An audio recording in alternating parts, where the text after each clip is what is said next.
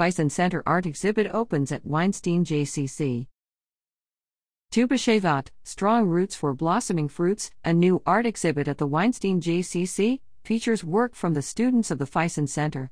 Students' artwork was inspired by Tu B'Shevat, a Jewish festival that encourages reflection on humans' relationship with the land and connection to nature.